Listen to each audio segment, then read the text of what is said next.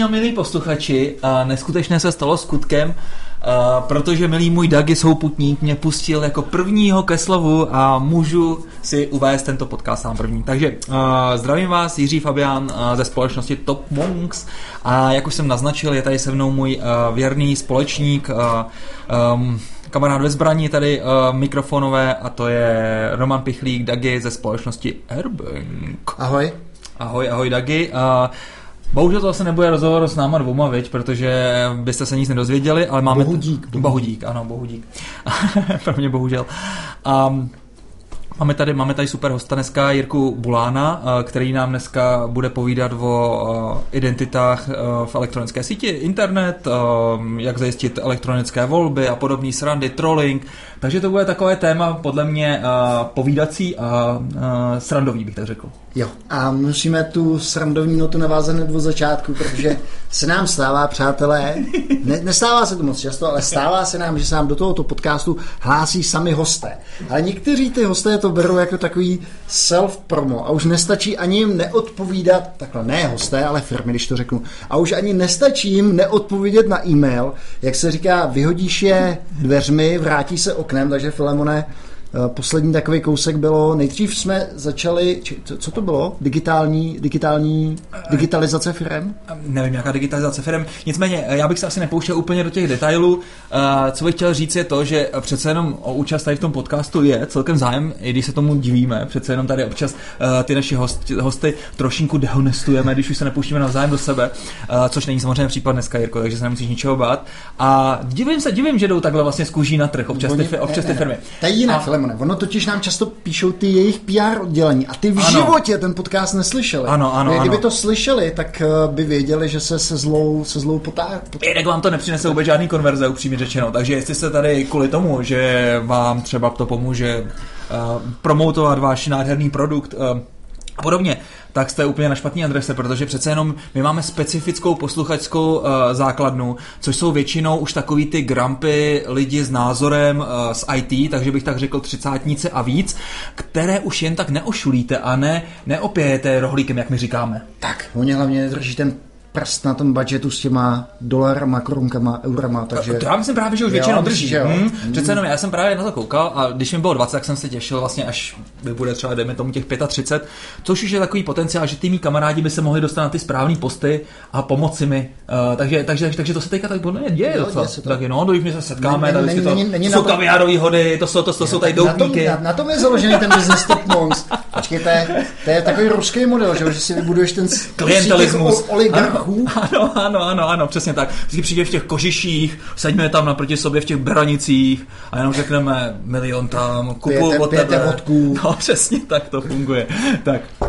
Super. Na poslední podcast vlastně jediný ohlas, který jsme měli, Jirka Kosek, Nestor, když to řeknu, člověk, který mě přived, ne, nechci říkat přived programování, ale člověk, který stál tady za velmi úspěšnou knížku o PHP, podle mě dodnes Aha. lituje, že tu knížku napsal, ale přived tady to nejen mě, ale, ale i hodně lidí k Tak je, já si, já si, jak si Jirku kous, kouska, kouska. Ko, se kousek, ne? Ne, kosek? Ne, já myslím, že, já myslím, že on to někde říkal, že se přijde kousek. Ne, nešte se kousek, to je teďka si... no, minimálně, minimálně. Tak by mohl některý posluchač zvát. Minimálně v Americe. No, dobře, OK. Co, jako Jack, Jack kousek, ne, prostě. Asi, asi jako já si čtu pičlik. Starý pičlík. Starý pičlík yes. z Ibra Serma. Však ti tak někdo říkal. Yes, Roman Pičlik. a Pičlik. No dobrý, tak jo. Takže máme tady Pičlika, samozřejmě Jirka Kosek, ale já si pamatuju třeba Jirku daleko víc jako propagátor XML a spousty knížek o XMLku. A já vím, že tenkrát jsem od něj četl, podle mě nějaký pojem jako XSLT, XPath a To jo, ale předtím bylo právě to. A on toho lituje, nicméně Jirko, Jirko kdyby si chtěl, rádi tě tady uvídáme v našich řadách, abys to uvedl na pravou míru. Myslím si, že naši posluchači si tě rádi poslechnou. Ano, ano, ano. A Dnes, Nestory máme rádi. Nestory máme rádi. Měl jsi ty, Filemone, nějaký ohlas? Něco ti někdo říkal? Uh, ty No, ne, minule jsem tady už říkal o těch Barclays chlapech, uh, bylo to úžasný. Ale myslím, že teďka jsem žádný ohlas neměl. Super. Musím říct. Tak, možná bychom... Jo, myslím, že, myslím, že jenom jednu, jednu věc, jakože myslím, že Luli někdo psal, že bychom jí měli nechat víc mluvit, protože ten člověk asi evidentně špatně pochopil, že vlastně Luli tady s náma nesedí skutečně každý díl. On si myslel, že vlastně je to náš jako jo, uh, klíčový Že by to byla člen. taková stíhačka, že by tady seděla každý díl. No a on si myslel, že právě jako někdy necháme říct třeba dejme tomu ty dvě slova a někdy necháme nepustíme vůbec ke slovu, takže říkají psal, že jako by jsme měli víc pouštět. Jo, ale, ale možná, že ten člověk nabil tenhle ten pocit z toho důvodu, že ty hodně necháváš ty lidi nakouknout do toho soukromí, třeba v umej, uh, umej uh, řekněme, Uh, jsem chtěl říct impotenci, ale chtěl, chtěl, jsem říct o tom, že se jako počurám. Jak se to jmenuje? In, Inkontinence. Inkontinenci. Neví. Si tady mluvil veřejně, nedávno si... No, minulém, minulém díle si tady pouštěl informace o mém menstruačním cyklu, tak možná, možná proto si ten člověk myslel, že Lulu je nám tady tak blízká, že tady sedí v každém díle. Je to možný, no možná to byla moje chyba. Nicméně, uh, Dagi, zkazky o tvé inkontinenci jsem začal pouštět až poté, co jsem ti několikrát upozornil, že není dobré chodit se žlutou skvrnou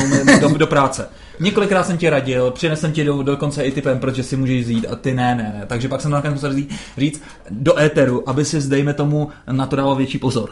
No. Super, tak, super. Uh, tak, to je... Děkuju, v Erban se teďka hodně ocenilo, že tam, ne, že tam nemají prochcený ty, ty židličky. to je jasný, no. Uh, nicméně, jak jsme se dostali Filemone k Jirkovi? K Jirkovi jsme se dostali díky Luboši Račanskému alias Manterovi a vzniklo to tak, že jsme běželi na spolu letos na Bladník a on mi říká, co tam? Uh, Luboši, jakýho zajímavého hosta, a on zmínil právě Jirku a říkal, to se ti bude líbit, protože Jirka dělá tu časomíru Iron Time, z které ti chodí vždycky, nebo ne vždycky, ale hodně závodů českých to tady používá, že z které ti chodí vždycky, uh, vždycky ti chodí výsledky. Takhle jste se poznali, nebo je, možná uveď, jak jste se vůbec s Lubošem, s Lubošem poznali a kde se vzal, tu se vzal? Tak já vás taky všechny zdravím. S Lubošem se známe z bývalé práce, kde, jsem, kde jsme spolu seděli za jedním stolem a spolupracovali na některých projektech radši nebudu říkat jméno firmy. A ostatně ani jsem sem nepřišel propagovat zrovna tu časomíru, ale přišel jsem mluvit úplně o něčem jiném. Protože jak jste říkali i vy, eh, tady není prostor pro propagaci firm a značek, to bych řekl, že absolutně. Ale... Právě, právě Jirka byl v té práci tenkrát vyhlášený, že měl stopky a všechno jim tam měřil. a, a, pak ho napadlo, že z toho udělal startup. Jak se teda přišel na Iron Time? A mimochodem, eh, proč to, proč to Bantner zmiňoval, tak to bylo, že se vám staly nějaký fuck s tím měřením toho času. Eh, tak samozřejmě fuck se stanou, jako v každém podnikání. Uh, chcete mluvit o fuck tak tady můžeme klidně strávit klidně celý večer. Ne, ne, ne, ne to, to určitě ne, že tím hlavním tématem, jak říkal Filemon, budou, bude ta digitální občanka. Tak já bych možná to téma toho Iron Time uzavřel. Prosím tě, vždycky, když budete... no tak to teda, to jsme ho teda vyčerpali, to téma, když to ti povím. Když budou nějaký závody, a budou to triatlonový a budu tam já, tak já jenom potřebuji, aby si vždycky do těch výsledků ten můj čas lehce upravil. Není vůbec důležitý v těch absolutních číslech, jak to bude, ale musím skončit přesně před panem Jakubem Najmanem. To je všechno, co, si, co potřebuji, aby si si tady z toho podcastu uh, odnes. Když tak si to zapiš. OK, já si to píšu. Já ti dám pak rodný číslo, nebo já nevím podle čeho. No, pičlik, napiš si, napiš si, napiš si, pičlik, if, if, if else, Jakub Najman, prostě přidáš mu 30 minut, to, tolik on mi většinou dá. If else, Vabroušek, minus tak, tak, tak, tak, tak, To bych ještě zvládnul, protože právě toho Jirku Koska jsem taky za mlada hodně čítával a od té doby se datuje moje programování, jo, takže aha, aha, jen tak by the way. A jak, jak jsi teda přišel na tu myšlenku toho Iron Timeu, jestli to chceš... A to byla čistě tvoje firma, jo? No, když si přečteme to uh, pitchlik uh, pospátku, tak tam vidím slovo chip a všechno se to točí okolo čipů a obecně potom i celá další kariéra se neustále točí okolo čipů a jedno, jestli je to čip na závodníkovi nebo čip třeba v občanském průkazu. Mm-hmm. Takže Eh, tam se to datuje a samozřejmě eh, musím se přiznat, že moje myšlenka to nebyla. Byl to můj kolega, který po závodech jezdil, a, nebo spíš kamarád a říkal si, ty pojďme udělat tu časomíru. On sice vůbec nerozuměl počítačům, ale viděl ty chlapíky z těch časomír, jak tam sedějí na tom závodě. S těma stopkama? No ne se stopkama, právě už viděl ty maníky u těch počítačů, který Aha. tam sedějí a myslel si, jako, že tam úplně v klidu sedějí se založenýma rukama, všechno to tam jako skáče samo. A jak to tedy je? No, tak eh, samozřejmě ono to tak vždycky není, ono se občas vyskytne nějaký třeba překlep nebo nějaký renonc, nebo někdo si třeba nechá čip v autě že závodníků, že s nimi ani neodstartuje, nebo někdo si prohodí čip v rámci rodiny a najednou muž běží za ženu a podobně, takže ono se tam objeví ještě spousta takových věcí a s narůstajícím počtem závodníků na závodech se to ještě dost zásadně komplikuje. A největší akce, kterou jste dělali? Zrovna loňský třeboňský maraton, kde bylo asi 12 lidí. Já, to už je hodně závodníků. A používáte takový ty jednorázový čipy, které ti vlastně zůstanou ze na tom startovním čísle, nebo máte vyměnitelný? Uh, používáme kombinaci obojího, samozřejmě na běžecký závod se hodí, když máš třeba těch 1200 závodníků, že nemusíš od každého ten čip potom v cíli sbírat.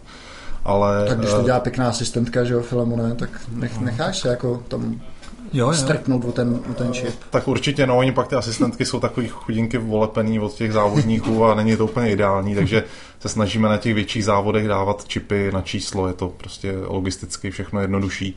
Ale samozřejmě na triatlonu zase závodník na sobě čip musí mít celou dobu, takže ten musí plavat potom s čipem, který je na kotníku, je vodotěsný a vratný. A Checkmana náhodou neděláte? Nebo z těch českých závodů? Checkmana neměříme, to je zase jedna z takových velkých akcí eh, a přiznám se, že my jsme taková střední firma, to znamená, zatím ještě ty ambice jsou... Musíš mít větší, eh, ale takhle já ho potřebuji porazit na nějakém velkém závodě.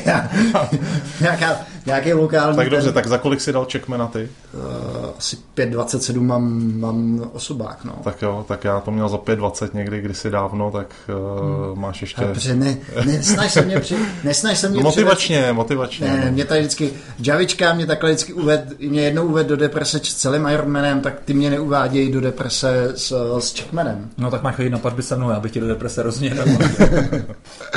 OK. Hmm. Uh, takže takhle si se dostal k, k měření, k čipům. Uh, Přesně tak. V té firmě pořád působíš teda? Jsem tak pochopil. Tak... Iron Time je teď vlastně můj vlastní biznis, který mě uh, tak trošku živí a dělá mi takový volný ruce uh, k tomu dalšímu, čemu se uh, věnuju. To znamená, uh, z korporátu už jsem dávno odešel, založil jsem si vlastní firmu a e, teď se tady věnuju na půl úvazku o světě v oblasti digitálních technologií a digitalizace, což je teď bych řekl až trošku buzzword, no, ale... No to si dělal právě prdel Pitlik na začátku. Jo. Ne, proč? Jo, jo, dělá, že, že se nám sem rvou lidi, kteří, kteří ti mluví o digitalizaci a nejenom si jak zapomněl.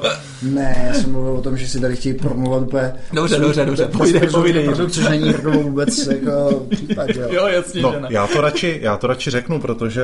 Je to buzzword. Je, je to buzzword a já jsem si čet nějaký reakce na, na svůj komentář na českém rozhlasu a je pravda, že jeden čtenář, nebo teda posluchač mě tam jaksi tak trošku obvinil z toho, že jsem eh, že, jako to pro, že ty čipy prodávám, jo? tak já jsem jenom chtěl říct, že ty čipy na závody skutečně prodávám, ale ty čipy, které by mohly pomoct tady digitalizaci České republiky, tak neprodávám nikde na světě. Ani je prodávat nechci a obzvlášť ne v České republice, protože ta oblast IT zakázek jako ve větší míře mi přijde trošku zatím ještě úplně, to je, ano, to je ten dobrý výraz. Takže radši do toho se nepouštím, ale spíš, co bych chtěl přinést nějaká osvěta, protože můj uh, kolega, dobrý kamarád je Estonec, a mhm. vždycky se mi divil, když jsme spolupracovali na projektu, tak se divil jako a takhle ty jako teda na ty volby musíš jet uh, zpátky do České republiky. Já říkám, no, myslím, že byly zrovna nějaké evropské volby hmm. 2014. Já říkám, no, jasně, teď se tady v pátek seberu, odletím a v sobotu ráno půjdu volit a on vložil takhle tu svoji čipovou občanku, teď tady pro posluchače je taková, tak, když tak taková modrá kartička, on samozřejmě má tu, tu opravdu, kde má i fotografii, já mám jenom e-občana, e-občana mm-hmm. estonského. A uh, on ji vložil do té čtečky, uh, do počítače a řekl tak a mám odvoleno. A já jsem si říkal, hm, to je dobrý, no, ale eh, je potřeba říct, že v Estonsku ty elektronické volby začaly už před asi víc než 15 lety, takže on mi ukazoval Uh, ukazoval tu věc. Já jsem se ještě taky ptal, jak vlastně to vypadá u vás, uh, jako ty opravdové volby, ty, ty fyzické. Říkal, ale to já nevím, protože já jsem ve fyzické volební místnosti prakticky nikdy pořádně nebyl a jestli tak někdy před těma 15 lety a pak jsem vždycky volil po internetu. Hmm. Takže eh, mě samozřejmě tyhle ty věci eh, extrémně zajímaly, pak jsem třeba se díval, jak podepisuje smlouvy, eh, jako nic netiskne, nic nepodepisuje rukou. Proč? Taky protože ta digitální identita, kterou Estonci mají už vlastně pod, no, ještě úplně pod kůží ne, ale na těch kartičkách nebo v těch mobilech tak je samozřejmě něco, co je pro ně úplně normální a divěj se, že my to můžeme dělat papírově. Já nechci teda říkat, že nechci, aby jsme vypadali jako křováci, ale přece digit, nutná prerekvizita toho, aby si ty operace dokázal dělat, aby si dokázal třeba volit, nebo aby si některé agendy, řekněme, státu dokázal obsloužit elektronicky, tak ta prerekvizita toho je, obč- je občanský průkaz s čipem a to je tuším od loňských prázdnin ho, ho začal vydávat, je to tak? Máš pravdu. Uh... Česká republika se po x letech a x experimentech s čipovou občankou v minulosti, tak se konečně jako začala řadit mezi státy, kde teda skutečně od 1. července, jestli se nepletu 2018, je každý občanský průkaz povinně vybaven čipem a v tom čipu jsou rovnou i certifikáty na minimálně teď vím o identifikaci, s tím podepisováním se ještě nejsem úplně jistý, jestli už je zprovozněný, ale minimálně pro identifikaci na třeba státní portál občana, tak ten občanský průkaz už funguje. Řeknu, že to byla taková, když jsem o tom čet někdy, někdy v tom létě, tak to byla typická česká cesta, že sice se vydali di- digitální občanky, ale právě byl nějaký issue kolem těch certifikátů, že to nešlo úplně, úplně používat, ne, nefungovalo to, ne, ne, nezaznamenal si tohle. Um, úplně issue jsem nezaznamenal, abych tak řekl. Že to bylo, že to bylo nedotažen, že certifikáty tam byly, a buď to, si, ne, buď to tam nebyly a ty si o ně musel speciálně zažádat a potom s tím něco nespolupracoval. Určitě to bylo v té minulé generaci karet. Uh, jestli si nevím, jestli tady tu minulost vůbec připomínat, ale radši no, jenom to zmíním, že samozřejmě to byla ta česká cesta e-governmentu, že kdo chce, tak si o čipovou občanku může zažádat. A zažádal si o ní a dostal vlastně čipovou kartu sice, ale na té nebylo vůbec nic, to byl prázdný nosič na který se ty certifikáty dali samozřejmě nahrát, Aha. ale stálo to další peníze a Aha. museli jste s tím strávit uh, dost komplikovaný proces. Takže já jsem teda ho taky podstoupil jenom tak ze, ze zvědavosti a nepřál bych to nikomu. Takže teď řekněme, že se to trošku posunulo, ale samozřejmě ve srovnání s Estonskem nebo s estonským e-rezidenci, teď tady zase mám jednu takovou věc, kterou mě potom můžete vyfotit, aby si to čtenář, teda pardon, posluchač dokázal představit. A třeba čtenář. USBčko. USBčková čtečka která je eh, estonský design hmm. a tahle ta čtečka umožní vlastně z jakéhokoliv počítače eh, udělat eh, ten prostředek, do kterého strčíte tu čipovou kartu a můžete fungovat. Aha. Vypadá to asi takhle, já to tam teď tady pro naše moderátory tu občanku šoupnu. Ale moderátor nám za těch 208 a... dílů ještě nikdo neřekl. Mm, díky. odborníci na, odborníci na podcasty. Tak, tak. A takže Estonská čipová občanka je samozřejmě distribuována automaticky uh, s touhle čtečkou, to znamená, že tu kartu prostě rovnou vezmete a můžete začít používat, takhle si ho tu čtečku, kdo by tu kartu chtěl začít používat, musí někde koupit za pár stovek, uh, není to žádný problém, uh, tady tenhle estonský produkt jsem vozí můj kamarád s chodou okolností, tak kdo by chtěl, tak si pak může říct svou kontakt. Určitě. Ale tu čtečku si můžete samozřejmě koupit jakoukoliv jinou v jakýmkoliv mhm. obchodě, ale musíte tam mít a musíte si ji koupit a to si myslím, že nebyl úplně správný tah, jak propagovat uh, Nehledně na to, že to, je, že to je stále volitelný, uh, jestli vlastně tam chceš mít ten... Ne, čip už je povinný. Ten je povinný. Čip už teď s každou ale novou občankou... nějaký to, jestli tam chce nějaký piny nebo tak a...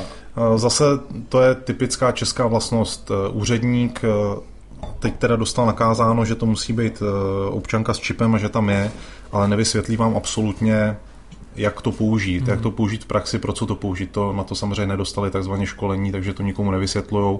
Řeknou vám, že tady tu možnost máte, hmm. ale vy samozřejmě nemáte v ruce tu čtečku, vy si donesete čipovou občanku, kterou 95% lidí nemá kam strčit, takže jako uh, pro producenty těch karet je to asi dobrý biznis, ale pro ty občany samotný to samozřejmě jako s nějakým UX nemá nic společného. Čekal bych, že teda to půjde ruku v ruce s tou digitalizací státní zprávy, že minimálně se přes to přihlásím do datové schránky a podobně. Tak takhle daleko to nedošlo? Takhle daleko to došlo. Skutečně s tou kartou Aha. je možný už se přihlásit do datové schránky. Wow, super. Já bych řekl, že to je samozřejmě eh, krok správným směrem. Mm-hmm. Pak se o té bezpečnosti můžeme ještě pobavit. Mm-hmm. ale ty služby, které se potom s tou občankou dá dělat, tak ty se dají spočítat na prstech jedné ruky. Možná teda řekni spíš, co umí ty Estonci a potom co umíme my. No tak Estonci umějí udělat digitálně po internetu úplně všechno, kromě svatby a pohřbu. Jo, bohužel na svatbu se musíte dostavit osobně, to je celkem pochopitelný. Mm-hmm. A... To byl super biznis. Má nějaký estonský nevěsty a tak na dálku bych to všechno pároval a rovnou bych to oddával tady z Čech. Nějaký round robin. bych to všechno Ty máš Matildu Franto. Nikdy bych se tam neobjevil, nikdo by se tam neobjevil, prostě by tam jenom vznikaly ty svatby. Ještě mi vysvětlej, to mě uh, zarazilo, proč u toho? Proč u té svatby musíš být uh, být osobně, když pominu teda tady Filemonův hack, jaký je rozdíl, já nevím, Hele, já... svatba oproti, oproti narození, oh, OK, tak u narození dítěte chápu, že ten entrance proces vyžaduje to, aby člověk někam přines něco, asi možná, ale tady u té svatby. Uh, já si myslím, že teda neznám úplně eh, myšlenkový pochody estonských zákonodárců a myslím si, že to je celkem kloudná věc, jako říct si to ano osobně. A No tak, ale teď uh, ten vlastní, to, co ten vlastní právní akt už může, může se seběhnout elektronicky, nebo ten, ten oddávající tomu dá vlastně ten úřední štempel? No, já bych řekl, že se to může podobat podpisu smlouvy úplně jednoduše. Hmm. Sejdou se čtyři lidi online a podepíšou smlouvu eh, jeden po druhém a mají podepsáno, takže stejně tak by mohl podepsat ženich, nevěsta a svědci, hmm. ale přece jenom Ty tak úplně- je postavený Já zákon. úplně vidím, jak by pípali těma, těma občankama, ne? Že? Já tak úplně vidím to- ten multisig, já úplně vidím ten multisig, ne, prostě. Jak najednou prostě tam čekáš na, tu, na, na to ano, prostě na ten podpis od té nevěsty, on nepřichází, co je nervózní, ten, jenom prostě čekáš, až ta síť to celý schválí z procesí, ne, prostě. Úžasný, úžasný momenty bychom tady tím mohli navodit novým angelům. No. Uh, ne, tak je to šílená technokracie tady, to, to už No, to dobře, tak- tak- takže- Ale co je zajímavé, co je určitě zajímavé, co tady vlastně říkal Jirka, že jde vlastně dělat úplně všechno, takže si umím představit převody aut a podobné věci, což je vlastně absolutní oprus tady, když kdykoliv prostě máš... No, tak co nejde teda u nás možná. Takže v Estonsku víme, že kromě dvou věcí jde úplně všecko. No Co jde u nás? Taky ten občanský průkaz slouží eh, jako průkaz pro všechno další.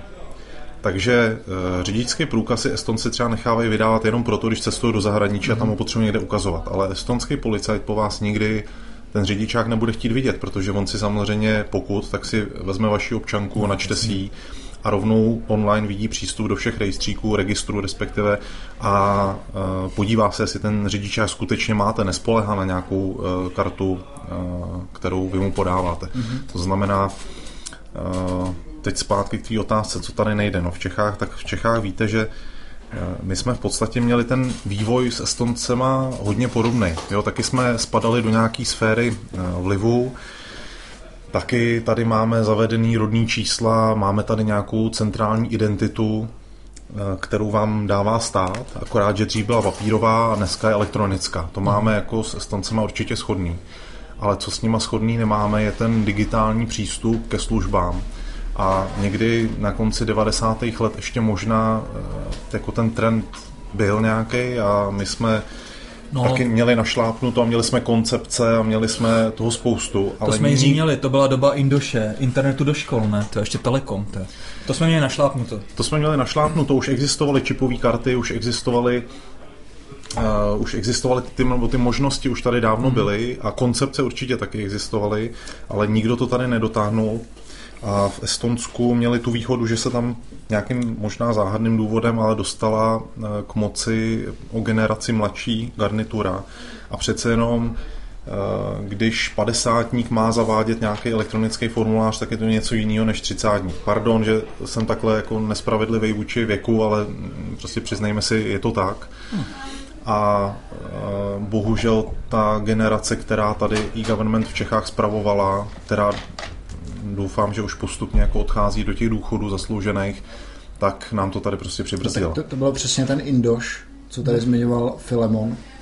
A podobný vypečený státní projekt. Já myslím, že možná ta negativní nálada kolem toho e-governmentu může být daná historickou zkušeností předraženýma státníma IT zakázkama. A já řeknu rovnou příklad. Eh, Snad mi to IBM odpustí, ale IBM je eh, 28 let na ministerstvu financí a spravuje tam daňový systém. A nevím o tom, že by eh, jako to bylo, že by to k něčemu kloudnému vedlo. No, prostě Michal, 28 Michal Báha, tomu jsem popisoval velmi dobře. Líder státu, ano, musíme zmínit. Vy jste tady Michala měli? Měli jsme tady Michala, uh, No. právě povídal o digitalizaci. Uh, by the way, teďka jsem vlastně zaregistroval, že tenhle týden Michal konečně uh, připravil uh, zdrojáky hlídače státu na GitHub. A nevím, jestli ještě úplně zveřejnil, ale minimálně Já jsou tam na GitHubu, já si myslím, že jsem viděl nějaký pull request. Nebo viděl Já, jsem já, já no screenshot toho, že tam jsou, ale že ještě nejsou možná veřejní, že by měli všichni přístup. Jo. Protože Michal se tomu dlouho bránil, ne protože by se bál o nějaký duševní vlastnictví, ale protože říkal sám, cituju, že to je uh, hodně jo, postupovaný žvejkačkou, takže Michala zdravíme. Dobrý, že se od, odvážil a myslím si, že to je krok správným směrem. Hm? Pardon, jsem ti skočil do řeči. No, ne, neskočil. Dokonce já bych tady s tím GitHubem zrovna řekl další estonskou feature, a to je to, že veškerý státní software, který je nasazený ve státní správě, tak musí být open source. To je pecka. Uh, prostě musí, je to ze zákona. Uh, to samé třeba zrovna, jak jsme zmiňovali, ty elektronické volby. Můžu, můžu se zeptat jenom, ano. Jakým způsobem tam třeba řeší různý IP rights, které se ti vážou k tomu zdrojovému kódu, můžou to být patenty plácnu, může to být cokoliv jiného, případně funguje tam, a to už si nevím představit vůbec contribution model z pohledu těch, z pohledu těch, ty široký IT veřejnosti. Já se budu muset eh, tady v tom trošku omluvit, že eh, já nejsem zase tak typický ITák, jak byste si mě možná představovali. To znamená, eh, Jirku Koska zdravím, naučil jsem se PHP a programovat, programuju dodnes ale přiznám se, že jsem nikdy nepotřeboval zabíhat do takových podrobností, mm. jako je právě open source a to, jak to funguje zatím, jo. ale v zásadě jenom přijměte ten můj koncept, že eh, všechno, co si stát objedná, tak chce mít pod svojí kontrolou, chce mít auditovatelný a pokud je tam nějaký black box eh, patentovaný, tak předpokládám, že asi ho tam třeba pod nějakou výjimkou eh, schválej dovnitř, ale asi to bude pod nějakou výjimkou, bude to pod kontrolou. A, a... Zrovna teďka tam byla diskuze u toho hlídače státu, mm-hmm. který proběhnul v Twitterem včera nebo dneska. Nečet. Právě, že na, na, na konto toho, že by, že by měla být celá státní zpráva open source mm-hmm. a někteří lidi se tomu podívali, proboha proč, že to bude vyžadovat security review a další věci, což mě teda přijde standardní, že mhm. taková věc by tam měla být, ale přece my tam ten open source chceme z toho důvodu, ne proto, aby jsme do toho jakkoliv kontribuovali, ale aby do toho přesně bylo vidět, když ten vendor, myslím, že to tam uváděl, že to tam uváděl, Kuba nešetřil, když ten vendor tvrdí, jak, jak složitý je něco zmigrovat, tak ten open source prostě ukázaná platí a kdokoliv se do toho může podívat. Jo, samozřejmě, tady to by znamenalo konec uh, velkým, takovým ten klasickým software houseům z 90. let, který jsou na tady ty státní zakázky přisátý. A, a bylo by to jedině dobře, no. Bohužel tohle se nezmění tím, že o tom tady budeme mluvit, to se musí stát taková ta věc, jako se stalo v Estonsku, to znamená, přijde tam úplně nová garnitura. Nová garnitura. Vím, že uh, mně přijde, že prostě politika nemůže přitahovat nikoho normálního. Jako upřímně řečeno. Tak jo? podívej se, podívej se na Piráty, že řekněme, to no, je naše tak to generace. si řekl správný. to si řekl správný. Nebude se tady počítat. Chtěl jsem říct, že uh, nejsem ani příznivce, ani volič Pirátů, jenom ano. jsem chtěl říct, že minimálně generačně a nějakým smyslem pro IT jsou nám nejbližší z toho, z těch hmm. tradičních stran, aspoň z toho, co jsem, co jsem slyšel. Nebo okay, fajn. Já se k tomuto názoru připojuju a mm, a dost o Tak, tak, tak, tak. OK. Uh, když se vlastně vrátíme zpátky k tomu, čím jsi vlastně začal, a to je, pak jsou ty volby elektronické. Uh, ono to vypadá jako strašně sexy záležitost, nicméně to má i pár věcí, které nejsou až tak úplně pěkný, dejme tomu, a to je třeba snadná mm, zneužitelnost tvýho hlasu. To znamená, někdo tě může donutit hlasovat úplně jinak. Ne, že by se to nestalo v normálních klasických papírových volbách, ale s tou kartou vlastně já si můžu představit, že ti namířím pistoli na hlavu a prostě ty mi tady u, u počítače vlastně odvouteš podle mě a nikdo se to v podstatě nedovolí. Tohle podle mě je věc, kterou ty elektronické volby nikdy nejsou schopný vyřešit. Tady to vynucení vlastně toho tvýho hlasu. Jak se to vezme? Uh, v Estonsku samozřejmě ten systém propracovávali hodně, hodně moc, mm-hmm. takže teď vám řeknu nějaký me- základní mechanismy, který tu volbu dělají důvěryhodnou nebo mhm. důvěryhodnější. A myslím si, že přesně jak si řekl, ono se to neliší až tak moc od té uh, volby papírové. Uh, ale v čem třeba omezit tyhle, ty, tyhle ty, jak řekněme, špatné myšlenky, mm-hmm. tak uh, pokud vám někdo namíří pistoli na hlavu, vy odvolíte, tak je to OK, protože elektronické hlasování probíhá celý jeden týden před uh, tou samotnou volbou, kterou teda v Estonsku má jenom jeden den, a to je neděle. Mm-hmm. Takže od pondělí do pátku, možná do soboty, si nejsem úplně jistý, můžete volit elektronicky. Kdykoliv a počítá se váš poslední hlas. Aha, to je super. A pokud přesto přijdete do té fyzické volební místnosti, tak se počítá jenom ten váš fyzický hlas a nikoli ten elektronický. To znamená, někdo vám namířil ve čtvrtek odpoledne pistoli k hlavě a řekl volte takto, vy odvolíte, v pátek to buď změníte, anebo v neděli pro jistotu dojdete volit do volební místnosti. Ale to mě... tohle, tohle není moc praktický způsob, jak ty volby manipulovat, že jo, Filemone? To moc neškáluje, jako mířit někomu bouchačkou. Hele, promiň, když tady jsou experti, kteří jsou schopní rozdávat ty pivka zadarmo, aby si voutoval Babiše a podobně. Koblehy. Kobly to byly taky. No a já vím, že přesně před volební místnost, že prostě jsou třeba v Ústí byli lidi, kteří prostě rozdávali těm cigošům jo, nějaký perk. Ty si tady z té vyloučené lokality most. já vím, jak to funguje. Ty, ty, ty vidíš všechno těma pražskýma růžovými brýlema, rozumíš to? Tady všechno ano, funguje. Ano, já si dokážu představit, že někdo obejde třeba jako s terminálem, obejde takový, takovouhle vyloučenou lokalitu a řekne, tak dejte čipový občanky a tady odvolte.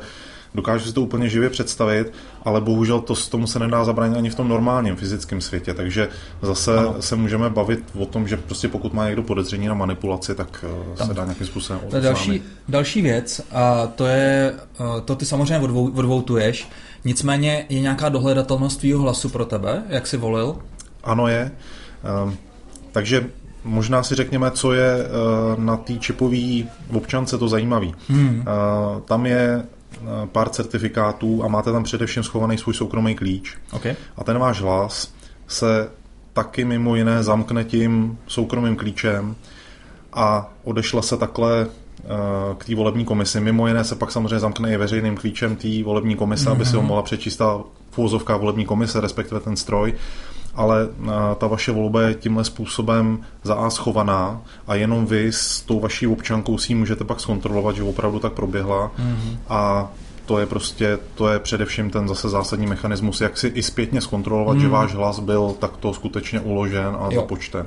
Přesně, to je vlastně proti nějakým hackerským útokům a, a podobným, podobným záležitostem, protože no. jedna věc je, že ty máš tu kartu, ale druhá věc je, že ten software třeba přes který hlasuješ, nebo ta webová stránka může být napadnutelná, nebo ty systémy na druhé straně můžou být napadnutelné. Jakmile je to centralizovaný, tak, tak tam prostě tady ty útoky jsou možný. Tak eh, samozřejmě eh, může být eh, napadený úplně všechno. Volit v Estonsku se dá pouze s pomocí té čipové občanky, když mají potom ještě další možnosti, jak, se, jak třeba přistupovat k těm elektronickým službám, a to je přes speciální SIM kartu v telefonu, mm-hmm. a nebo ještě přes teď úplně nejnověji přes eh, special aplikaci, která se jmenuje Smart ID a je nainstalovaná ve vašem chytrém telefonu, ale volit jde pouze přes eh, speciální aplikaci skrze tuhle čipovou občanku, takže se tam eh, malinko redukuje redukuje to, že se samozřejmě zapíše, z jakého počítače bylo odvoleno a tak podobně, aby se tam dali monitorovat tyhle, ty, eh, tyhle ty bezpečnostní věci. Ale samozřejmě v určitém jednom kroku se ty hlasy anonymizují. Stejně jako vy vkládáte do anonymní mm. obálky zase v klasické volební místnosti svůj hlas, tak stejně tak v jeden okamžik té elektronické volby se odděluje ta vaše identifikace hmm. od toho samotného hlasu. A to už je před tím samotným sčítáním asi, ne? A to už je samozřejmě buď v, v průběhu toho odeslání, anebo potom před nějakým uh, konečným součtem. Zase nejsem prodejce těch, toho volebního systému, na to je v Estonsku special firma, ale uh, věřím tomu, že mají tyhle ty záležitosti vychytané za těch 15 Nejsi si vědom třeba historicky, jestli tam byly nějaký claimy ze strany vlastně těch uživatelů, že třeba si myslí, že to bylo nějak zmanipulovaný nebo něco podobného? Stalo se to třeba v historii Estonska? Uh, nevím o žádném hmm. konkrétním nebo masovějším případu. Hmm. Určitě stejně jako u nás se objeví stěžovatele, uh, tak uh, i tady se samozřejmě stěžovatele objevili, ale žádná z těch, žádný z těch claimů nebyl uznaný soudem jako oprávněný. Myslím, že v Česku po posledních komunálních volbách byl problém v tom, že ty hlasy někde špatně spočítali, že jo? Takže rozdíl, já nevím, 50% a to už je docela dost, no, na ty komunální úrovni teda. A dokonce i v parlamentních volbách, eh, to byl, myslím, případ poslance Kupky z ODS, teda doufám, že se nepletu teď, eh, nechtěl bych ho nějak poškodit, hmm. ale on právě nebyl zvolený. To asi nebude slyšet ten podcast. Uh, on nebyl zvolený, protože s chodou okolností jeho jméno bylo na druhé straně toho hlasovacího lístku. Jo. Takže uh, Jediný. ta komise nezaškr- nezapočítala Neotáčela kroužky, neotáčela ty lístky a nezapočítávala kroužky na volebním lístku té strany. Mm. To znamená, že dostal o x hlasů míň. Napadnul to u soudu, soud nařídil přepočet, hlasy se přepočetly a pan Kupka je nyní poslancem poslanecký sněmovny. No, to štěstí. Drsný. A jestli to nebyl pan Kupka, tak, tak to byl, pan tak to byl někdo jiný. Jo, že ten Kubera ten byl na prvním místě, ten se nepočítá.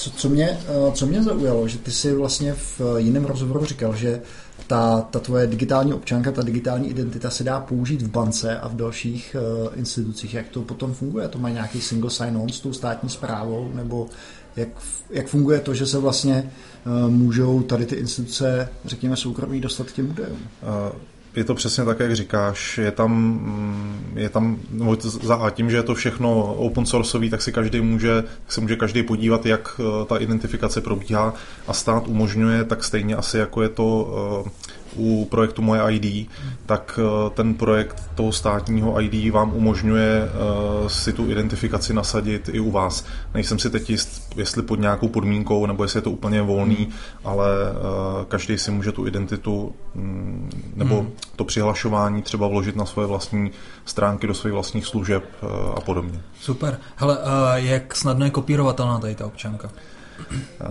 Tak, a dostáváme se k té eh, bezpečnosti smart karet. Já jsem v tom oboru pracoval eh, jenom tři roky, ale za ty tři roky jsem to, myslím, docela pochopil, mm-hmm. že mm, a samozřejmě pro posluchače, který v tom není zběhlej, tak by si myslel, že to je jako jenom paměť. Mm. Ale ta čipová karta, říká se jí smart karta, jako chytrá karta proto, že to není jenom klasická paměť, ale je to de facto malý počítač, ve kterém běží taková osekaná Java většinou, mm. říká se tomu Java card a ten počítač vám nedovolí a stejně tak to běží ve vašich SIM kartách a bankovních kartách. To není jenom záležitost té čipové občanky. Vy to vlastně dnes a denně, to používá váš eh, telefon, eh, používáte to při každém placení, akorát o tom ani nevíte, že to, že to probíhá. To znamená, na té kartě jsou uložené certifikáty a součástí certifikátu soukromý klíč a ten z té karty nejde vytáhnout, protože mm-hmm. za A použití té karty na základě PINu kde counter na ten pin, jakmile zadáte třikrát špatně, jde to na dlouhý puk,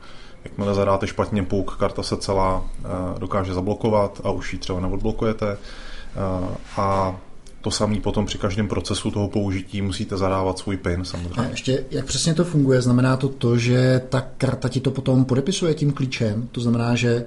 Ano, že... ano jde o eh, klasickou asymetrickou kryptografii, certifikáty, akorát jsou zvlášť certifikáty na identifikaci a certifikáty na podepisování. Ehm, ne, asi nemusím zabíhat Jasně, úplně do, do podrobností. Určitě ne, naši posluchači jsou zběhlí. Nicméně ty si říkal, běží nám tam Java, jo? tak aby si prostě třeba posluchači nemysleli, že tam imrvére běží prostě nějaký, nějaká smyčka, nějaká smyčka, nebo ne, bože James, ty starší eh, kosko, koskovci. Přátelé, WebLogic tam neočekávají. Nicméně, nicméně jak je to prostě napájený a možná tady vysvětlit no. třeba tady ty, uh, tady ty principy. Jasně, uh, ta Java s vámi komunikuje jenom ve chvíli, kdy to dáte tu kartu pod nějakou čtečku, anebo pokud je to bezkontaktní karta, což třeba zase v Estonsku už dávno uh, mají tu kartu uh, takzvaně dual interfaceovou, že má i klasický kontaktní čip, který se musí dát do čtečky, mm-hmm. tak ji můžete i položit na nějakou čtečku bezkontaktní. A v tu chvíli vy napojíte a vy tam ten systém de facto rozběhnete. Mm-hmm. Ta komunikace samozřejmě běží zašifrovaně pod nějakým session klíčem, takže klasický odposlouchávání eh, je taky marný a řekněme jediný útok, který se na čipové karty dá udělat, je přímo z toho stroje, eh, ve kterém běží nějaký program a vy tam tu kartu používáte. Proto se samozřejmě platebních, v platebním styku v obchodech používají platební terminály, protože to je jako zaručený uh, hardware, který, je, uh, který má v sobě zase mm. nějaký uh, přímo vystavený šifrování a díky tomu komunikuje s bankou šifrovaně a tím pádem ho asi pravděpodobně hůř někdo bude hackovat. Ale samozřejmě mm. počítač osobní je potenciální slabý místo, takže si představte, že vy vložíte kartu do vašeho počítače a tam už číhá nějaký nějaký teď nevím, jak tomu přesně říct tomu véru, ale prostě hmm. nějaký špinavý programek, který teoreticky v tu chvíli může tu kartu zneužít. A to zneužití by bylo takový, že ti nechá podepsat něco, o čem ty vůbec nevíš. Že Přesně tak, jo? ale řekněme si, že, řekněme si na rovinu, že takový zneužití by znamenalo, že někdo by musel vysloveně jako vyhekovat váš počítač a ještě se speciálně zaměřit na tu kartu, hmm. což je risk, který eh, všichni na světě podstupujeme i s bankovníma kartama. Hmm. A hlavně v Estonsku už jsou na ně asi připravený, protože na tím, tam, tam každý takhle to používá. Že? Když se bavíme o té sekuritě, hmm. myslíš si, že jeden z těch důvodů a zavedení nebo velký digitalizace v tom Estonsku je nějaký strach z Ruska? Mohlo to v tom hrát nějakou roli? Stoprocentně strach z Ruska je uh, jako velká věc. V roce 2007 tam proběhly dost zásadní útoky, samozřejmě uh, z ruské strany. Uh, útoky ve smyslu uh, DDoS útoků, prostě zahlcení, totální zahlcení všech možných institucí a bank v Estonsku. Takže tam nebyla ani tak porušená mm, nebo narušená bezpečnost, jako spíš důvěra v to, že ty služby budou dostupné jakým mm-hmm. způsobem. Takže od té doby se Estonsko ještě zase od té uh, bezpečnosti posunulo uh, taky k tomu, aby ty služby nějakým způsobem, nebo pardon, od bezpečnosti toho, té identity se taky posunuly k tomu, že ty služby nějakým způsobem musí uh, fungovat mm. a že do toho budou muset pravděpodobně teda nainvestovat další peníze, že to tam jenom nemůže tak tak nějak běžet, ale Mírných stírnix. mírných stírnix, ale že to bude muset ještě někdo taky chránit proti tak těmhle síťovým hrozbám. No, já si pamatuju, že zrovna hlídač státu Michal Bláha psal někde na blogu, že existuje jedna tady z těch služeb, kde si můžeš vlastně vyexportovat nějaká data, prostě státní, a že každou chvíli je ta služba dole. No a obsluhuje to tam nějaká 50 letá nebo 60 letá matrona. Matrona, který si někdo, myslím, že Michal stěžoval, že jako jak to je to možný, že prostě ty data potřebuje. A ona, no ale protože tam jde teďka moc requestů, jako a teďka prostě řekla, že to jsou nějaký jednotky nebo něco, něco, něco na ten způsob, ne? Takže si vůbec neumím představit, že by se prostě na takovouhle službu zaměřili tady ruský hekři a tam by, tam by šlo DDoS útok, útok dělat tak, že to začneš používat. Jako, prostě, myslím, že na naší státní zprávu není potřeba používat DDoS útok. No, no, no.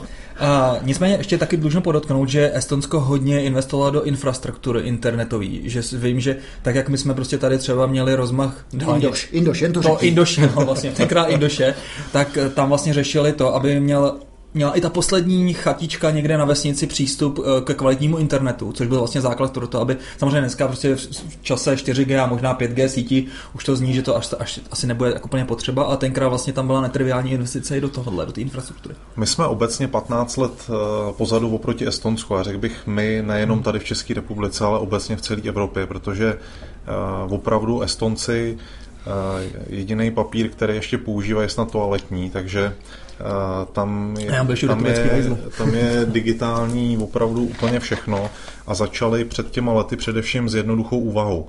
Estonsko je poměrně, eh, nebo je to relativně malá země, ale eh, třetina lidí žije v hlavním městě, asi okolo půl milionu lidí žije v Talinu a zbytek ten milion je rozprostřený na poměrně velkém území a oni si řekli, proč bychom měli dělat úřad eh, na každém rohu, pojďme to udělat digitálně, se lidi prostě připojí po internetu a vyřídí si všechno, co potřebují po internetu. A tahle ta základní úvaha vedla k tomu, že to začali uh, rozvíjet a byli bohužel nebo naštěstí tak chudí uh, po té nadvládě uh, Sovětského svazu, že vlastně nenapadla ani jiná myšlenka, jak to udělat. Proč platit lidi, když to můžou dělat stroje? Mm-hmm. No mě Ostenci přijdou hodně podobný Finům. Ono jak to mají vlastně jenom přes přes ten, uh, no asi dvě hodiny. Finský záliv? No. Ne, ne, Finský záliv tam asi není. Je, je to tam, Finský je, záliv no, a taky bych zrovna rovnou k tomu řekl, že uh, oni Estonci jsou malinko tak jako zapomenutý, dokonce se na to dělají docela pěkný vtípky, uh, jak jsou takový ty bubliny se skandinávskýma zeměma, tak Estonsko vlastně je jedna z skandinávských zemí, jenom bohužel byli přes ten Finský záliv jako zapomenutý v ruské sféře vlivu, ale jinak jazykově. Uh, Finové, Estonci a Maďaři jsou vlastně jedna jazyková skupina. Takže uh, No, oni... no, i v tom ugrofinském mi, ta, mi, ta, mi to chybí. Jasně, jasně. Protože já bych třeba očekával tehdy prostě s rozmachem Nokia, samozřejmě už teďka s útlumem Nokia, uh, tohle to od Finu. Že prostě ty vlastně byly úplně dál, než, než, než prostě nějaký Estonci, takže je to úžasný vlastně, co tak takhle dokázat. Tak tam asi právě nebyla ta, ta jejich nutnost, ta, ta jak se říká, uh, znouzecnost. Znouzecnost, tak, abych to, abych to nazval. Uh, Na, já naprosto souhlasím. By řekl, že by to mohla být i pohodlnost taková, že už v té pohodlnosti si řekli, jo, naše úřady tady nějak 30 let fungovaly, tak eh, proč to měnit? Jo? Bohužel ty Estonci měli jiný východisko. Oni nefungovali, respektive fungovali právě na těch klientelistických sítích, o kterých jsme tady, eh, nebo vy jste tady mluvili úplně na začátku a řekli si, že to tak nechtějí a měli výhodu toho, že jejich první prezident byl, byla taková podobná gremní skupina jako Václav Havel, Eh, člověk, který žil ve Spojených státech a přišel nebo vrátil se do Estonska zpátky s nějakou myšlenkou, pojďme to dělat eh, jinak, moderně, progresivně. Hele, tohle je hezký a možná teďka eh, bych ještě závěrem eh, zmínil jedno téma a to je eh, sociální síť státní v Číně. Jak se na tohle koukáš? Na vlastně skórování lidí a vlastně pak třeba hlasování, jin- jinou váhu hlasu podle toho, jaký máš, jaký máš postavení v té společnosti a respekt. No, to není úplně jednoduchá otázka. Čím začít? Jednak tím, že eh, ty informace, které přicházejí z Číny eh, obecně o sledování lidí a o velkém ratrově jsou hodně znepokojící a ještě víc mě znepokuje, že si to samotní Číňani neuvědomují, že jsou opravdu jako ty žáby, které se pomalu eh, vařejí ve vodě a to, to je teď jenom, teď mluvím o té digitalizaci, nemluvím o tom, že v té země vládnou komunisti je nesvobodná spoustu let a spousty milionů lidí tam zahynuli kvůli nějakému režimu. To teď ponechme, zůstaneme u té digitalizace. je to upřímně řečeno úplně strašidelný a 1984, akorát, že to nastane do roku 2024. Mm-hmm. Takže rozhodně takovou, takovou, takovýhle státní scoring odmítám a dokonce já bych se zase vrátil k těm Estoncům, jo, hmm. protože ještě tam byla jedna, jedna záležitost, že občan je klientem státu. To je základní východisko. A to samozřejmě v Číně nikdy není. Tam není občan klientem státu a veškerý data, který o vás estonský stát má, tak ty data jsou vaše. Ty nejsou toho státu, ty jsou vaše a vy máte právo kontrolovat, jak se s nima nakládá. Takže vy online vidíte, že se na vaši identitu, eh, na váš řádek v rejstříku někdo díval, kdo se tam díval, kdy se tam díval, proč se tam díval. To je všechno auditovaný Vlastně ani nepotřebuji GDPR, když to tak vezmeš, protože všechno tohle to už je tam zapečen by design, že jo? Ano, ano, a je to samozřejmě státní záležitost a na, na ty vztahy státu se to nevztahuje, protože stát jako je víceméně povinný vám ty osobní informace zpravovat a zpravovat je dobře, takže to je všechno v pořádku a vy máte plný přístup k tomu, abyste viděli, jak se s těma datama nakládá a jsou pořád, jak říkám, jsou pořád vaše. Mm, myslím, že v České republice máme taky dobře našlápnuto, máme dobrý eh, registry, taky se audituje, kdo co kam přistupuje, akorát, že to bohužel přijde Nevidíš. na tou schránkou jednou za rok, když mm-hmm. ji teda mhm. máte jako fyzická osoba, ale, eh, ale budíš, jo, prostě nějakým způsobem to máme ale tohle to bych řekl, že prostě není případ komunistický Číny. Dobře, tak to je jeden z aspektů, že to je v podstatě uh, centrálně kontrolovaná nějaká sociální síť. Umí si představit uh, třeba lepší fungování, kdyby to bylo decentralizovaný, že by vlastně ty lidi navzájem si dávali nějaký feedback, uh, jako to bylo Back Mirror? Něco takového? No já jsem z těchto těch věcí vystrašený daleko víc, než z toho, že stát má o vás nějakou informaci, protože ten stát o vás tu informaci jako vždycky bude mít, protože vy jste občanem toho státu a on, on vám prostě to rodné číslo přiděluje mm. a v každý zemi trošku jinak, ale, ale víceméně to tak všude funguje a myslím si, že to je správně, protože já jsem teda rozhodně nejsem zastánce nějaký, nějakýho jako příliš liberálního nebo ultraliberálního přístupu, naopak Eh, tím, že jsem do toho nahlídnul a vím, mám devítiletou zkušenost ze státní zprávy, takže vím, jak státní zpráva funguje neefektivně a pomalu, hmm. ale uh, vím, že to je svým způsobem pojistka toho, že to nebude nikdo zneužívat, protože vím, jak to funguje pomalu a jak opravdu se řídí dle zákona a obávám se, že zase tohle prostě v totalitních státech eh, přesně takhle není a je to úplně opačně v neprospěch občana. Ty jsi uh, řekl jednu věc, že se toho obáváš v případě, v případě státu, kdyby ten stát takovéhle věci měl a byla, byla tam tady ta kontrola, ale dneska o tobě, že sociální sítě, sítě typu Facebook a Google ví možná daleko víc než ten, než ten stát. Oni tě dokážou profilovat bez, úplně bez tvýho vědomí, ani nemusíš mít třeba na Facebooku profil. A, ano, máte pravdu, říká se, tomu mám pocit nějak stínový profily, no, že si vás stejně jako, uh, že si vás profilou, ale uh, ty ani nevíš, jaký data o tobě vedou, že jo? My jim ty data, my, co jim ty data dáváme, tak jim je dáváme eh, s plným souhlasem absolutně dobrovolně a řekl bych, že to je samozřejmě záležitost, která nás dříve či později zásadně dožene. Že? Ale ty shadow profily, to, takhle, to, možná, že jim to dáváš dobrovolně tím, že to je 16. hvězdička v, v nějaké smlouvě, ale rozhodně nad tím nemá žádnou kontrolu Eh, vlastně jenom díky tomu, že navštěvuješ stránky, kde je ten Facebook zaháčkovaný, tak už o tobě, tak už tě nějak profilujou, tak to je na tom nebezpečí, že ty ani nevíš, že od tobě ty data mají a, a vůbec nevíš, jaký ten typ těch dat o tobě schromažďují a nemáš na tím jakoukoliv kontrolu. Ano, a já bych byl pro, aby, a myslím si, že nechci tady obhajovat Facebook, ale myslím si, že teda pokud se týká normálního profilu, tak už ta kontrola nad tím, co o vás jako schromažďují, nebo co je veřejný, není veřejný, co kdo jak vidí, tak už je pod daleko, nebo s daleko větší možností kontroly. Ale... Mm... Počkej, my myslí, myslíš, uh, já si myslím, že ta celou dobu tam nějaká takováhle kontrola byla a pak se objevil skandál typu Cambridge Analytica, kdy ty lidi nad tím měli kontrolu, ale díky tomu, jak byl ten systém udělaný, tak se k těm datům mohl dostat prakticky nějaká party aplikace, když to řeknu. Uh, ano, a já bych řekl, že tý, nebo takhle, uh, jak bych to řekl, optimisticky to zkusím, jo? optimistickou variantu zkusím, obhajovat ďábla, jo? Cambridge Analytiku. Obhajuji jenom v tom, že oni to dělají pro zisk, uh, ten, kdo jim zaplatí, tak tomu ty data poskytnou a že jim nejde o to individuum konkrétní, ale jde jim o nějaký skupiny lidí, který můžou ovlivnit. Což samozřejmě eh, říkám, to teď dělám Ďáblo advokáta. Ďáblo advokáta. Vůbec to, to jako neříkám, že to je správný přístup, ale jim vůbec nejde o vás jako jednotlivce, ale skutečně o nějaký grupy, o nějaký skupiny, které může potom, můžou být ovlivněný. Třeba ve volbách, nebo v tom, aby koupili nějaký produkt, respektive aby někdo, kdo jim zaplatí, uh, prodal ten No, produkt to je, to je totiž otázka, jak hodně je to potom anonymizované, když na tebe dokážou zacílit, že prostě mají o tobě tolik informací, že potom s tou fyzickou identitou to jde úplně ne úplně jednoduše, ale je to spojit, že jo. Nedávno jsem četl, že Google doká, dokáže poznat u některých lidí, když ty Google searchem hledáš nějaký produkt a potom se ho fyzicky koupíš, No. tak oni to dokážou napárovat. No, Dokážou, protože mají si navzájem si vyměňují databáze. Walmart prostě si vyměňuje databázy s Facebookem a, a Jasně. naopak. To, je, to je totiž otázka, jestli považuješ svoje soukromí za věc, která je obchodovatelná nebo ne. Mně se to třeba nelíbí.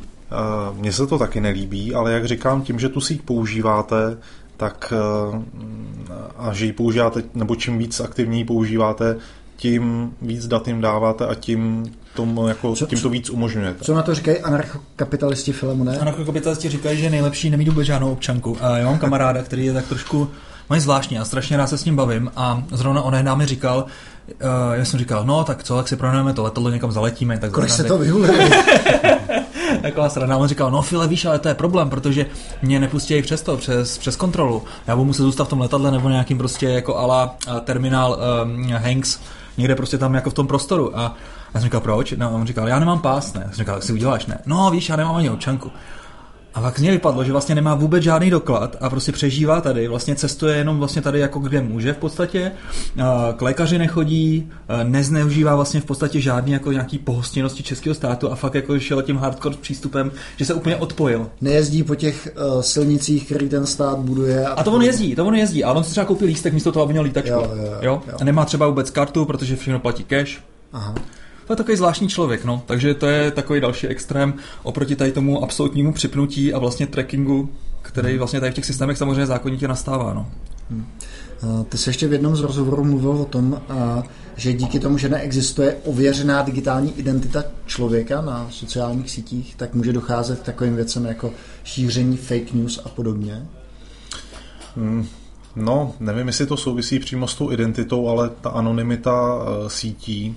Teď jsme se bavili o nějakých profilech, který pravděpodobně existují, jo? Ano. Někdo jsme si je založili a, a jsme tam.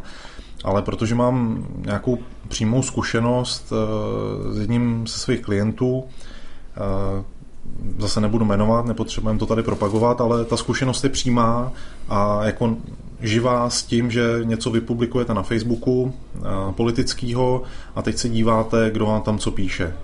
A teď si, nacházíte určitý anglicky paterny, já nevím, jak to říct česky, teď vzory mm-hmm. toho, jak se tyhle ty přispěvatelé chovají. Jo.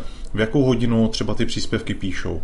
Eh, Že píšou zásadně eh, s nějakou pravopisnou chybou, že zásadně píšou s nějakým narrativem, který je převzatý z dezinformačních médií. Vidíte, kdy ty profily byly založený a vidíte, že vlastně vůbec nekomunikujete, nebo že mm, ty komentáře nebo ty hodnocení, které vám tam někdo píše, vůbec nepocházejí eh, od reálných lidí. He, Ještě, uh, Tady tomu jinak uh, se říká útok Sybila. Uh, Sybil attack. A je to vlastně o tom, že v podstatě si vytvoříš spoustu takovýchhle sítě botů, který prostě si nějakým způsobem fungují, nějakým způsobem chovají.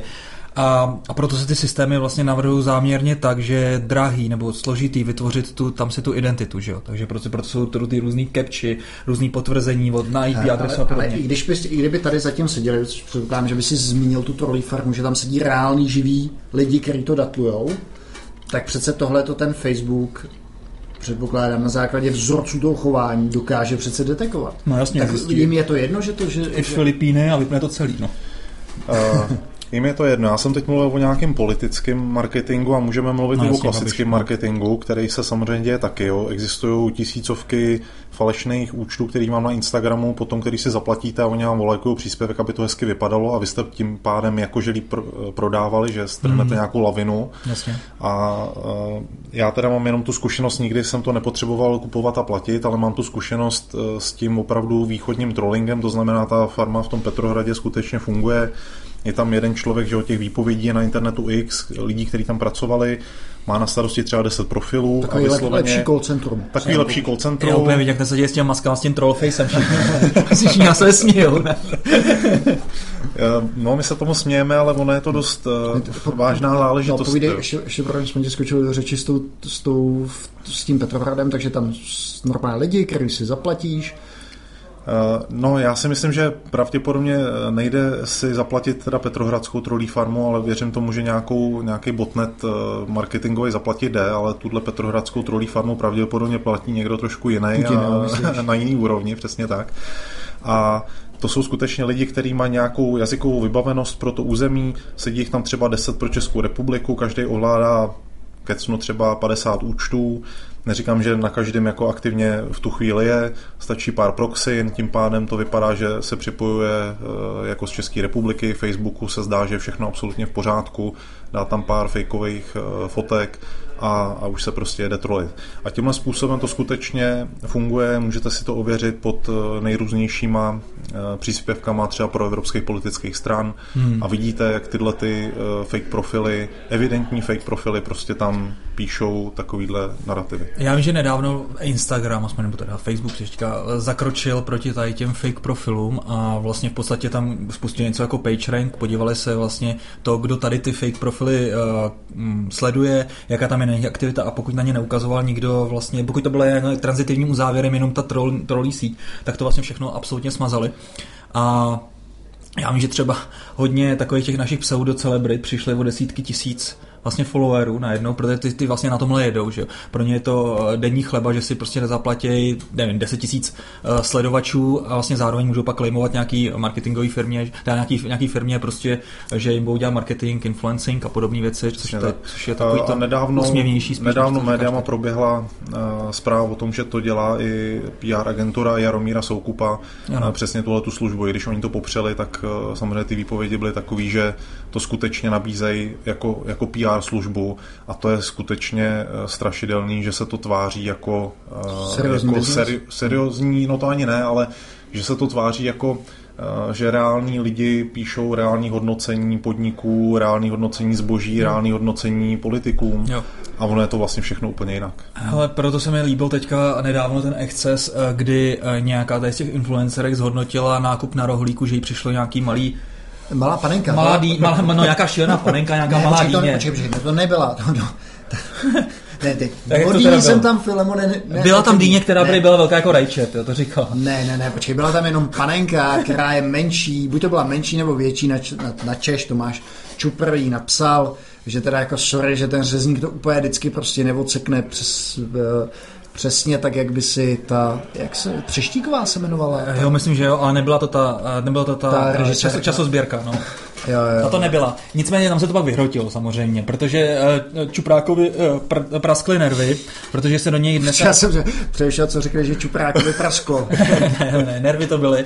A musím říct, že jsem, uh, protože to je vlastně dnes a denně, jo? on se o něco snaží a pak stačí Přesně. prostě jedna takováhle manda, která prostě na sockách to rozmázne a všichni jak ovečky, jako to vidíte se, oni mají blbou službu a podobně. A já už jsem na tohle, hlavně, já jsem na tohle ale tak strašně prostě jako ale hlavně na tom to, že ty influence, že ty lidi se vlastně neum, neuvědomují, že ty influenceři jsou placen těma výrobkama a těm, Taky. Tím... Jenomže mi přijde, že prostě i to, to je obecně takový jako mindset, že prostě něco se mi nelíbí, tak šup s tím na, na sociální sítě a prostě pořádně se to, vytrolit. Pořádně se to ještě ne vytrolit, ale spíš prostě tak, tak, tak, tak si na něm, tak si na něm uh, uh, schladím žáhu, jo. A místo toho prostě třeba fakt se s ním domluvit, nebo prostě všechno má řešení, ne? A jako mě už tady to prostě, a těch lidí je takovýhle hrozně moc, jo, prostě který, no, já nevím, prostě nelíbí se tady něco prostě na státu, tak to prostě, no, když to, to třeba bych taky mohl psát jako ankapista, ale nedělám to, protože prostě co, co s tím pomůžu? Ničeho. Prostě jediný, čím si prostě, co můžeš vlastně udělat, začni sám u sebe, prostě začni se chovat a sociální sítě prostě ať, no, nevyužívej. To jsem tady říkal minule. Ale já bych se vrátil k tvý otázce, která zněla na tu identitu. Jo. Jestli já jsem to v tom svém rozhovoru, který asi rok starý, uh, zmínil, že by se mi třeba úvozovkách líbilo, ale vím, že to třeba pro mm. nějaký anarchokapitalisty uh, bude znít uh, divně, ale mně by se třeba líbilo, kdyby se na ten Facebook lidi přihlašovali právě takovouhle zaručenou identitou. Hmm. Aby když už trolej, tak aby trolili skutečně pod svým jménem. To by to vyřešilo, že jo? Protože bychom vyřešili samozřejmě botnety, hmm.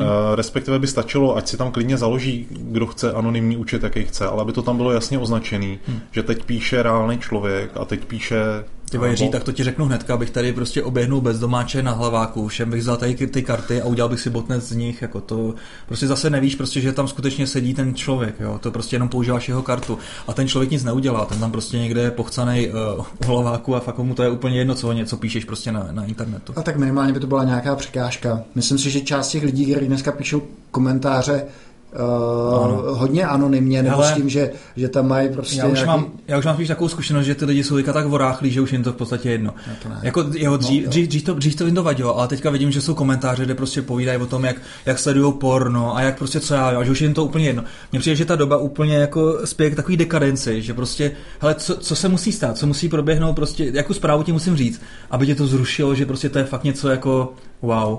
Mě už fakt jako nepřekvapí skoro vůbec nic. Jo, že prostě jsme se dostali do takové fáze, že mi je v podstatě jedno, že bych to tam prostě třeba fedroval pod tlakem pod svým jménem, i když to samozřejmě neudělám, protože sociální sítě až tak moc nepoužívám, ale, ale umím si představit, že těm lidem už je to fakt upřímně jedno. Jako ne samozřejmě tady těm botnetům, který mají za cíl prostě udělat nějaký fake news a tak dále, jo. Tady se bavím o těch klasických trolech, jo, který se pouštějí no, na internetu, třeba do těch našich celebrit a podobně, no. Dobrý, já když vidím ten Jirkovo úsměv, myslím si, že ty, ty, ty nemáš vůbec pochyby, že by to všechno mohlo dopadnout dobře. Uh, jasně, že to má spoustu dalších potenciálně negativních konotací a nemyslím si, že by to bylo nějak, že by to mělo být na pořadu dne, ale co by na pořadu dne mělo být, je že Facebook z malý nějaký službičky pro spolužáky vyrostlo ohromný mass medium, který funguje absolutně neregulovaně respektive teď máme nějaký GDPR konečně, který aspoň v tom evropském prostoru nějak tyhle ty obry možná třeba dokáže skrotit. Hmm, on skrotil a... jeden startup GDPR. Děkuju moc. ale to není, to, to není přece tak, že oni by podléhali GDPR, protože existuje ta EU-US uh, e, Privacy Data Shield, která umožňuje tu, tu datovou rezidenci, že ty data jsou schopný oni schraňovat v Americe. Uh, takže je podle mě ale, ne, takže GDPR Facebook neskrotil. Ale jo, tak zatím ještě ne, že ta Amerika prostě k tomu spěje taky, eh, jako v Kalifornii budou GDPR nejspíš zavádět. Dobře, ale to bude stát, stát, stát od státu se Jenomže to pak bude v Kalifornii a pak se to roz, rozprskne, jako tím se tak nějak počítá. No, uh, já jenom chci říct tu věc, že prostě klasický média, noviny, televize, obzvlášť celoplošná televize, hmm. jsou uh, média, které jsou regulované státem. No, vysloveně Samozřejmě na ně existuje speciální zákon, který říká, jak mají fungovat, co mají dělat. Obzvlášť televize, protože televize mají ohromný dosah na lidi a ten stát velmi dobře ví, dřív samozřejmě cenzuroval, teď už necenzuruje, ale reguluje. A Facebook, co se týká toho obsahu, nereguluje vůbec nikdo. Takže fake news, falešný e, recenze a všechny tyhle ty hodně negativní záležitosti, které ovlivňují veřejné mínění a dost zásadně, třeba i politické. A viděli jsme to ve státech, viděli jsme to na Brexitu, viděli jsme to uh, let's kde jinde, tak najednou uh, si myslím, že jako lidi by se měli uh, opravdu zajímat o to, uh, tyjo, a nemůže ten Facebook vlastně být úplně špatně, jako takhle volný, takováhle volná věc, která ovlivňuje miliony lidí na celém světě. Já vím, že třeba Facebook už teď jako taky jeho eh, nějaký pík taky přechází, že lidi odcházejí k jiným nebo mladí lidi jsou na jiných sociálních sítích a podobně, ale ten problém bude stejný, jenom bude u jiné služby, ale ten problém bude pořád stejný, že tady máme něco, co je neregulovaný a ten obsah je tam absolutně neřízený, je to neřízená střela. No tak na tohle já mám úplně jiný nástroj. Já, já si myslím, že regulace by neměla být. Ale já si myslím, že tady v tom případě musím teda souhlasit s Jirkou taky. Nejsem velký příznivce regulace a v tom, tom případě jo. naprosto souhlasím. A nebyla by kluci třeba jako cesta spíš uh, v nějakých nezávislých službách od třeba Olana Maska, myslím, že měl projekt Pravda se to jmenovalo shodou okolností, kdy chtěl vlastně debankovat tady ty uh, fake news a v podstatě jako analýzu právě těch zájemných závislostí mezi těma, mezi těma lidmi. Tak, takhle Elon Musk vždycky vidí nějaký problém a snaží se ho vyřešit. Vy z těch 12 chlapců v tom Tajsku, co bylo řešil to. Teď ten kluk to řeší, ty problémy. Tak ho ne. Já, já myslím, Vidí zácpu, udělá tunel. No. Filem, Úžasný Filemone, člověk. Filemone, neotevírej pandořinu. Můžeme se tady tomu tématu věnovat někdy v příštím podcastu, Ano, ano, protože už ano. máme za sebou hodinu a tři minuty. Tak, naši, naši posluchači, kteří uh, používají uh, podcast jako výstelku uh, z cesty um, v rámci pražské městské hromadné dopravy, tak myslím, že se dostali z jednoho konce na druhý. Je to tak ta hodinka, viď? Takže, takže myslím, že to teďka utneme. Tak. Tak jo, díky, díky Jirko za super Díky, Jirko, povídání. Super. Mějte se fajn, posluchači, a u příštího dílu, ahoj. A můžete nám napsat samozřejmě, dneska to bylo trošku bulvárnější, takže doufám, že se vymáčnete. Jo, jo. Ahoj. Naslyšenou.